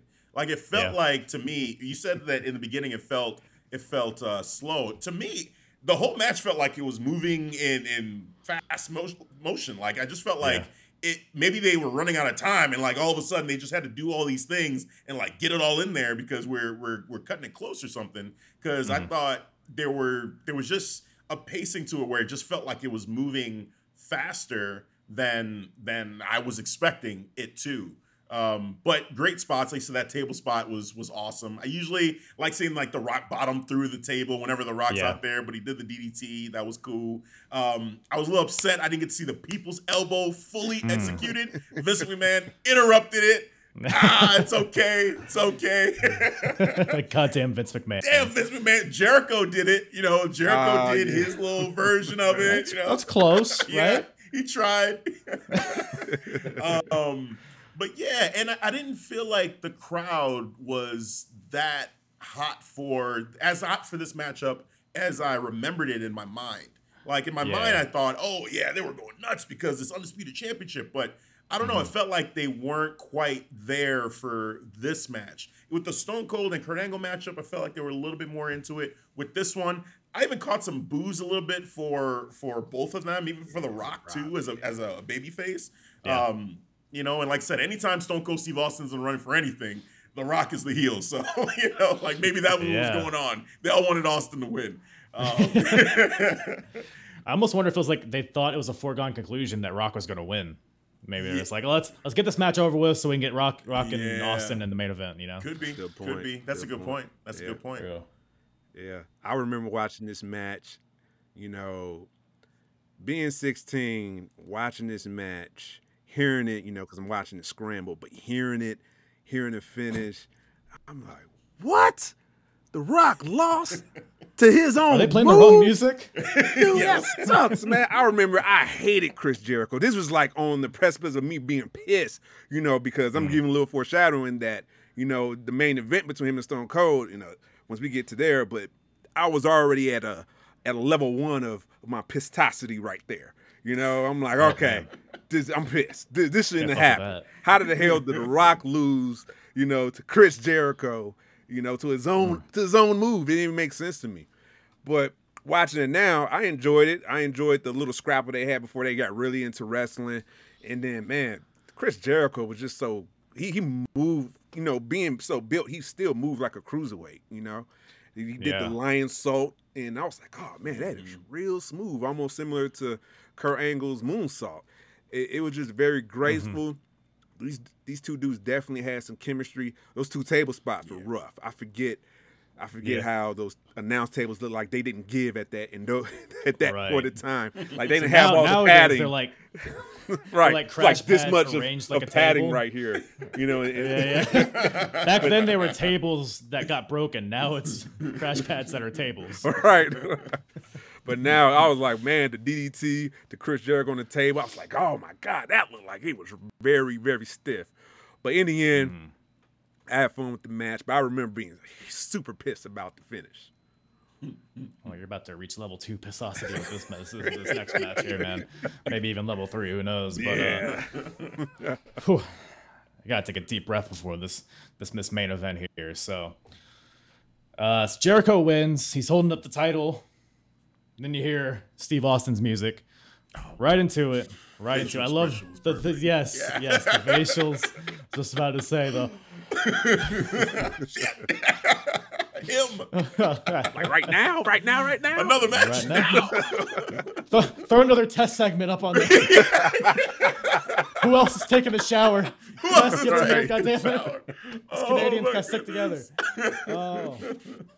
But yes, Steve Austin, right out there, ho- still hobbling, selling his uh, from his match previous to this. Uh, before the bell even rings, we have uh, Kurt Angle gets back in there, and he whacks Steve with a steel chair. Um, and the Rock gets in there and hits Jericho with the rock bottom. And I believe uh, Rock and Kurt fight to the back a little bit. It's whatever. Chases him away. Yeah. yeah, exactly. So uh, both guys are laid out, and then uh, I don't know if, if the bell even rings at this point, but eventually the match gets underway. I think it rang inadvertently, and I think JR asked or Jerry asked, "Did it ring?" So it was a little messy there because I think they had rang the bell, and then Kurt does the chair shot, and it's like, well, shit, that'd be a disqualification if Right. we're following the Yeah, rules, yeah. but. Uh, whatever. Let's just keep going, you know. Pretend it didn't happen. Yeah, Mulligan. exactly. Mulligan. Ugh, but uh, it only gets messier, man. So they brawl on the outside. Uh, Steve pulls up the uh, the mat on the outside to expose the concrete, which is always just a brutal, brutal thing. There ends up suplexing Jericho onto it, and you just hear the flap. It's just like yikes. Um, eventually get back in the ring, goes back and forth for a little bit. Uh, Jericho gets Austin in the walls of Jericho for a pretty long time. Uh, Austin eventually gets to the ropes. Jericho then hits, I guess, a stunner on the on the Austin. It was yeah, Ugly. it was pretty ugly. It was pretty ugly. I think that first one on the Vince was the only worse one than that one. but uh, he's like, uh, yeah. But uh, Earl Hebner gets the ref gets knocked down at some point.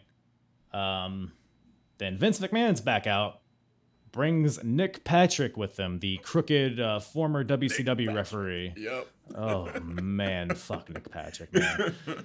Uh, so Jericho covers Austin in the ring. Nick Patrick gets thrown in there to make the counts, but Ric Flair comes out, pulls Nick Patrick out of the ring, clocks him in the face. Uh, then Vince McMahon and Ric Flair start brawling. and uh, uh, Vince throws Flair face first into the ring post, which looked pretty brutal. I'm gonna say it looked pretty good. Flair, Flair's like, this is the one bump I'm taking. I'm, I'm gonna make it look good. um, back in the ring, Austin hits a low blow on Jericho. I don't know how many low blows we've seen at this point, but Austin hits a low blow on Jericho and then uh, goes outside, punches Vince in the face, I believe. Um, back in the ring, Austin gets Jericho in the walls of Jericho. Jericho is tapping out, but there's no ref. Then Booker T comes out. Five time people coming out. Five people coming out to interfere. Five people. this is uh, very reminiscent of uh, when Booker T debuted. At, I think it was King of the Ring, when he came out from the crowd and broke Austin's neck on the announce table, um, but didn't break his neck this time. So I guess that's a plus. Um, but Booker T grabs the WWF title, hits Austin in the back of the head with it, and Jericho covers Austin. Earl Hebner's alive again, makes the count one, two, three. Chris Jericho. Ass count. Oh, that that slow Earl Hebner count. Iconic. It's like, oh my god, this can't be happening. That Not this way. Forever, Not this man. yeah, not this way. Damn it, not this way. Oh, son of a uh. bitch. So good, so good. Uh, but yeah, I guess Jericho the win. first ever undisputed champion. And boy, he would remind us once a week for the. well, I don't know how many years this has been. I beat Austin and Rock in the same night. This, He is, this is how it happens. He said it on his podcast. Oh yeah, I bet. And Oh, and then it's, it's, you have this thing. So Jericho wins. So and Vince McMahon he's laughing because remember he laughs last. The whole how it was set up. So that's that's fun. We're having fun here. Um, there's confetti and there's fireworks going off, but Jericho like just skedaddles. Like he, he wins and he just immediately goes to the back. So really the cl- the show closes out. You have Stone Cold in the ring by himself, and his stupid bald head is just covered in this confetti. He's looking like a looking like a cupcake with sprinkles. and then uh, and that's how that's how the show ends. Yeah, lots of lo- lots of shenanigans there. Oh man, this is, I was there's so many like- things going on here. Yeah. Just, I was I was You're- going through the different Devin, levels of anger. Yeah. And and went right when that finished, I was I was turning into the Hulk. I felt like JR was feeding me more anger because he was angry too. Mm. You know, when Earl Hebner going for that slow ass count, it's like one, no, this can't be happening. No, not this way, two. Oh my God. I'm like, no, no, scared. I'm I'm like screaming at my scrambled TV because I'm hearing this, man. I can hear it clearly. You know, I'm I'm trying to figure Yeah, out yeah. what's going on, seeing, but here I'm like, what? Stone Cold lost. He's not the undisputed champion. Chris Jericho is, and Chris Jericho, he looked shocked. He didn't know what the hell was going on. He just holding up two titles, like, oh shit, I got nuclear heat on me. I got to get the hell out of the stadium Yeah. now. You know. but looking at it now, I enjoyed it. It, it was fun. You know how the different ways. You know uh, who got involved. Kurt Angle got involved. Even Didn't get involved. everybody. everybody. Vince man. Like Albert Vince- was in there somewhere. And then I forgot about Booker T. I was like, ah, shit, that's I right. totally forgot he was. a yeah, part he of this. came out of too. nowhere and hit hit Stone Cold. I was like, wow, that's how we're gonna do it. And one, two, Mm-hmm. three, Chris Jericho, first undisputed champion who will never let Mm-hmm. you forget it to this day. Never. So it's funny because for me, seeing that, I actually loved it for Jericho because Jericho actually got screwed um, against Triple H. I don't know if it was earlier that year or previously to this, but there was a Raw where Jericho won the the uh, the W uh, one of the championships, WWE Right. championship, I believe Yeah, yep. and then they reversed it. It never Yeah. happened, and I was so pissed because I tell you, I I I was so happy when he won. It was like I was there. I'm like, yes, yes, Jericho, you did it, yeah. And then he took it away right after. I'm like, you got to be kidding me! I was so mad. I was so mad. You know, time passes, he's in the situation, and I didn't pick Jericho to win this. You know, but mm-hmm. seeing him get not just the world championship, the WWE. Now he's undisputed champion. Mm-hmm. Like it's just such a payoff for Jericho's character from when he debuted the whole countdown clock, and he debuted on The Rock, and he beats The Rock here for the championship. I mean, Right. just such a such a just great for him. Like, oh my god, now he gets to be the guy, the guy that they never really let him be in WCW.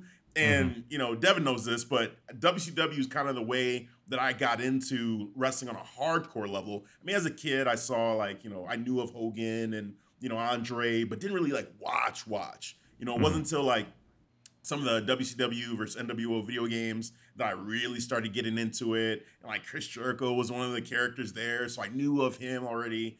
And um, this moment was like, oh shit, like they actually did it. Those sons Yeah. of bitches actually like are gonna give Jericho a chance at this. So it was it was actually really cool. Yes, I would have loved to see like everybody. I feel like we all thought Rock versus Austin, and I would have mm-hmm. loved to see that for the undisputed championship. That would have been amazing. That would have been perfect.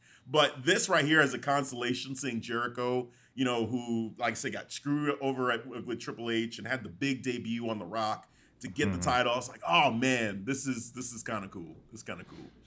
Yeah, yeah, it's crazy because Jericho they they've teased his crowning moment several times, like like you said with Triple H. Yeah. I'm gonna ask you this: Do you guys remember him beating The Rock for the world title at No Mercy? No. Ooh, no. Yeah. Yeah, that happened. I recently covered that show. And I was like, wait, what's up? He just beats The Rock, and he's world champion for like two weeks. But like, it's like I, th- I thought he didn't win the title until Vengeance, but no, he won the title. I guess it was a WCW title, so maybe it didn't really wasn't canon. I During the whole, yeah. yeah, yeah, Oh, and man. then and then he, he technically he's the because he beats who did he beat? He beat The Rock, so he, he was world champion. Mm-hmm. It was like he didn't even get a chance to celebrate that because he had like two seconds. Now and it's like Austin. they're gonna take it from him. It's gonna like Stone Cold's winning. this is not happening. Hope you had fun, kid. right, right. Here we go again. Oh man, but yeah, yeah, like you said, wins very unpredictable. yeah. Gets out of there and then uh, yeah, goes on. I think he faces The Rock at the Rumble, I believe, and then goes on to face Triple H at WrestleMania, where he gets the uh, he gets beat. But um, it never really he doesn't really reach that that height. I'm trying to think. Not really until he came back with the short hair and the suits. Until Was he won another world title, I don't think, right? Yeah. Yeah. So yeah, so there's a long period where it was just kind of. I guess he did Fozzy and stuff like that too, but Yeah. yeah, but uh, yeah, cool, mom- cool moment for Jericho, and that brings the show to a close, and that brings uh 2001 to a close as well. Definitely a uh, that's that's my favorite year of wrestling personally. Um, but yeah, overall thoughts on Vengeance 2001. it was it was fun as hell to go back and, and watch this, you know, and see so many of these faces from back then. I mean, me, I was 18 at the time, so you know, just seeing that being like, wow, like this is 20 years ago, like holy shit. Like what time Yeah. has flown, you know, and seeing a Chris Jericho back then, you know, and seeing getting to see Stone Cold and and and The Rock and Kurt Angle like in their in their heyday, it was awesome. And some of the other guys too, it was just like Edge, you know, like pre, like you know, like just you think you know me, like Yeah. that's just uh, just awesome, man. Just seeing you know a lot of these guys, uh, it was great. Um, and yeah, it's definitely it- it's it's hard to go back and know like exactly in some of these situations how I felt about like the Scotty 2 Hotties and you know the Alberts of the world back Right. then. So seeing it now, it's like, oh wow, like it's it's just I have this appreciation that you know their their careers are done. It is what it is, but it's it's cool to be able to go back and see this. Um, Yeah. Great, just fun pay per view overall. Kind of a mess with the with the ending, you know. Overall, uh, Mm-hmm. even Jericho, I mean, that's another thing he brought up. He's like, man, like how many things happened in that Yeah, main yeah. event, huh? Like it's just, Right. so you know it was it was messy for sure you know but overall like it, it was fun. It was fun then for me and and even now seeing it i feel like it was even more fun in a way because again with so much time passing the nostalgia factor kicks in and it's just like oh shit this is that moment where we crowned that first ever undisputed champion. Like when i found out we mm-hmm. were doing this i was like oh yes i get to watch a fun Vengeance. era. Right. yeah, Yeah, like, it's just so cool I mean, you know, just Yeah. living back my childhood history, I, I just remember being livid because I remember the main event match, you know, and then going back into Vengeance 2001, just seeing William Regal, how he went down, just to being appreciative of how he told the story in the ring. Before my mm-hmm. younger self, I would just overlook it. I wasn't feeling him. I'm like, I didn't get it. I'm like, whatever. You know, seeing Edge, his young spry self, seeing Kurt Angle before the "You Suck" chants. You know, I'm saying you. I'm like, oh yeah, this is before you suck. That kind of, I was waiting for it. I was like, where are the you suck Right. shit? I'm Oh, like, it didn't happen yet? Right, didn't happen yet. I was didn't thinking, happen. did Peacock edit almost this but not edit almost everything there. else? Like, what is going on? you know, and then seeing tag team wrestling matter too.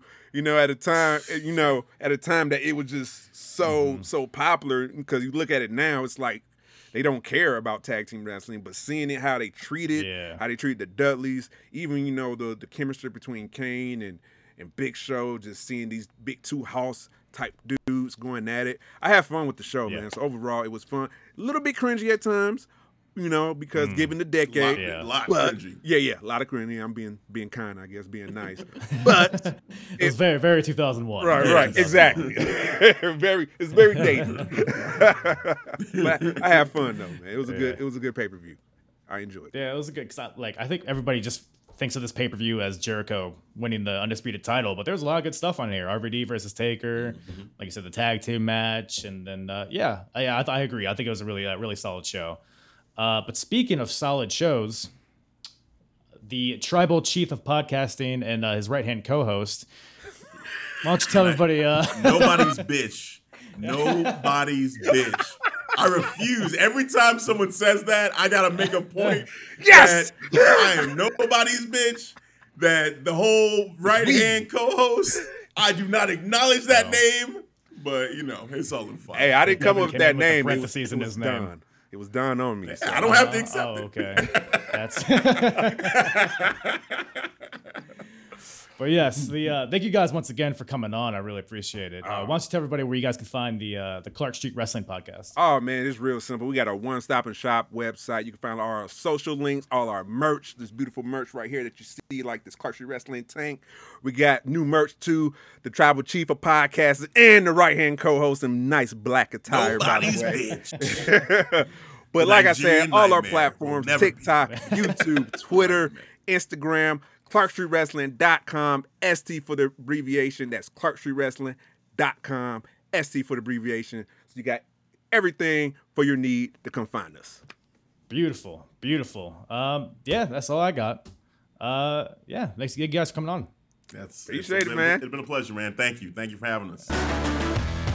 Once again, thank you to Hafeez and Devin from the Clark Street Wrestling Podcast for joining me today, recapping Vengeance 2001.